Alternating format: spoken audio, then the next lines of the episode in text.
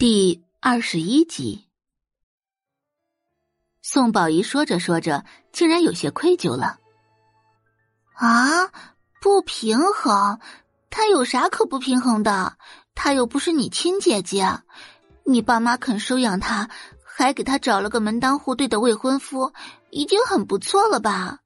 他怎么这样啊？一点良心都没有！还有啊，你没有半点对不起他的地方。是他自己不知好歹。林只为宋家和宋宝仪打抱不平，这宋画简直就是个白眼狼啊！宋宝仪压低声音道：“小芷，你可千万别这么说。我姐她人其实挺好的，不管怎么样，她都是我爸妈的女儿，我的姐姐。虽然她跟我们没有什么血缘关系，但她永远都是我们的亲人。”无论他做了什么，我们都会原谅他，成为他最坚强的后盾。宋宝仪这一番话听得林芷感动的不行。哎呀，宝仪，你咋这么好呢？如果换成我的话，我可没有这样的好脾气。同时，林芷也越发觉得宋画不是个好东西。如果是好东西的话，就不会不懂得感恩。宋宝仪笑着看向林芷，小芷，我没有你说的那么好。林芷抱着宋宝仪的胳膊，哎呀，宝仪，我要是有你这么个善解人意的妹妹就好了。可惜我家就我一个女儿，有宋宝仪这样的妹妹，谁不羡慕呢？除了宋画这样的白眼狼，没关系啊。你可以把我当成妹妹呀，宋宝仪说道。宋宝仪就是这样，无论什么时候，她都能把自己摆在至善至纯的位置。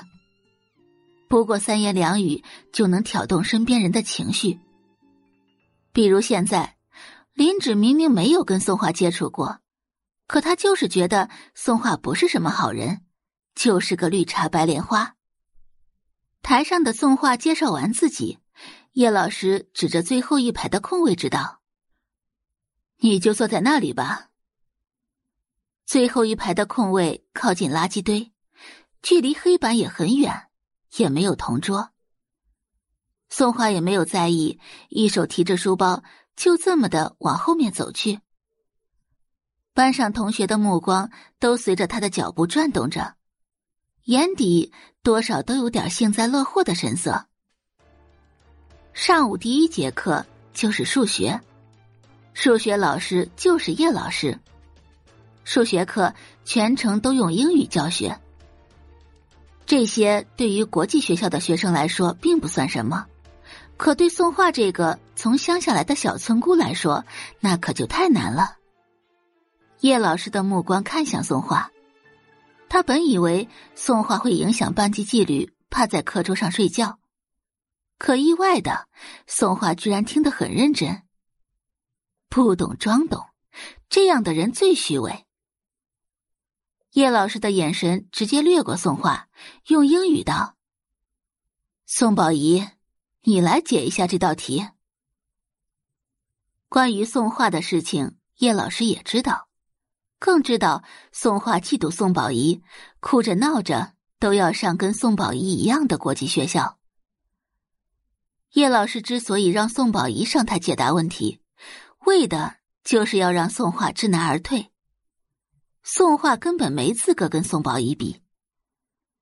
宋宝仪琴棋书画样样精通，而宋画就是个什么都不会的小太妹而已。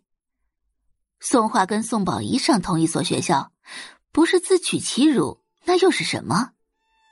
他根本就没有资格嫉妒宋宝仪。宋宝仪的腰挺得很直，一步一步的往台上走去，脸上全是自信的神色。此时此刻，全班同学的眼神全聚集在了宋宝仪身上，万众瞩目。宋宝仪很喜欢这种感觉。人生就是一场电视剧，宋宝仪的目的就是为了当上主角，因为只有主角才最有价值。比如现在。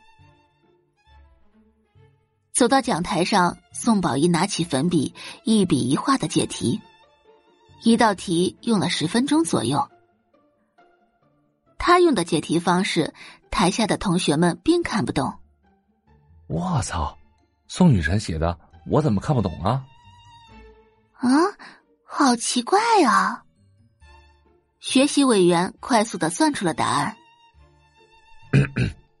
答案是对的，但解题过程。我们没学过。感谢您的收听，去运用商店下载 Patreon 运用城市，在首页搜索海量有声书，或点击下方链接听更多小说等内容。